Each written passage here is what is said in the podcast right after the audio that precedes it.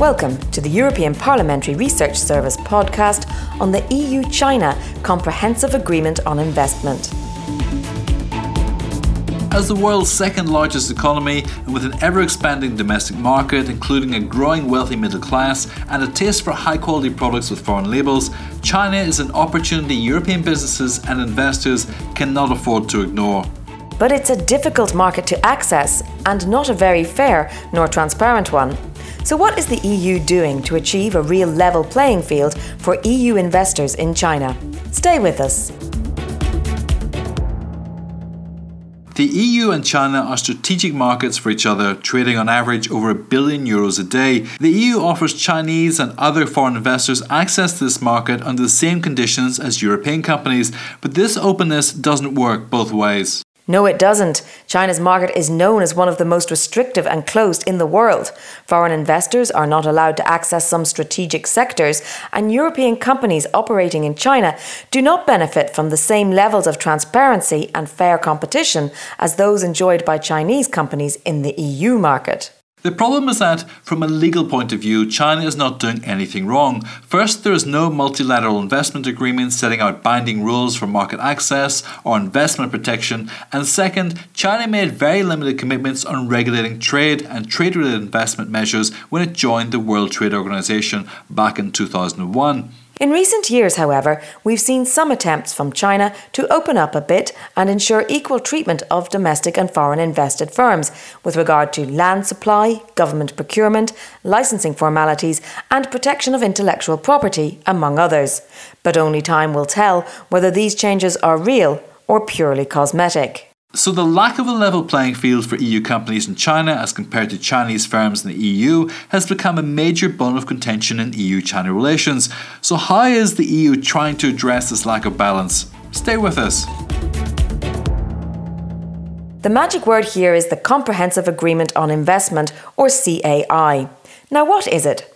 The CAI is a new legal framework being negotiated by the EU and China since 2014 that would replace 25 outdated bilateral investment treaties that were concluded between China and EU member states before the EU gained competence for most investment issues. With this new agreement, the EU seeks to create new investment opportunities for European companies by opening China's market and obtaining commitments from China that it would ensure non discriminatory treatment of EU firms in China. So basically, it's about ending an unfair situation. That's right. And in 2016, the two sides agreed on the scope of the future agreement, laying down that it would go beyond the traditional investment protection agreement to also cover market access for investment and include provisions on issues such as sustainable development and dispute resolution. So, how are the two sides negotiating? Well, it's difficult to know because such sensitive negotiations are obviously kept under wraps.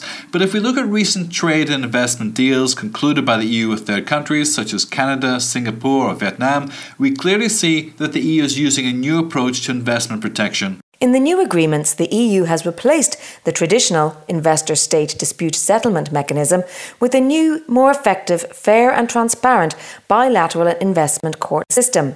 And it still aims at establishing a permanent multilateral investment court. And because trade and investment policy is not just about interests, but also about values, it has included ambitious environmental, climate, and labour provisions in recent trade and investment deals in order to safeguard the European social and regulatory model. Now, in relation to the investment agreement with China, the EU is negotiating hard to provide European investors with more legal certainty, better protection, and reduced barriers to investing in China. The EU also wants to increase bilateral investment flows to unlock untapped potential. China's negotiating practices have constantly evolved over the conclusion of close to 130 bilateral investment treaties with third countries.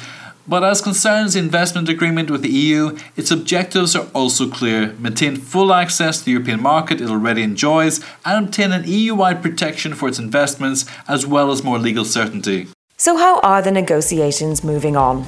Stay with us. Well, considering that the first round of talks took place in 2014, we can't really say we're moving at great speed, although recently there have been some breakthroughs. At the latest EU China virtual summit in September 2020, EU leaders welcomed the progress made on areas such as rules regulating the behaviour of state owned enterprises, on forced technology transfer, and on transparency rules for subsidies. But EU leaders also emphasised that more work was urgently needed on the issues of rebalancing market access and on sustainable development, key issues for the European Parliament too, together with binding commitments to international labour and environmental standards. At the 2019 EU China summit, leaders committed to concluding the CAI talks in 2020. But lack of engagement at the highest political level on the Chinese side has raised doubts as to whether a real breakthrough can be reached in time with China more focused on navigating the uncertainties of its relation with the United States than securing an investment deal with the EU. You're listening to the European Parliamentary Research Service podcast.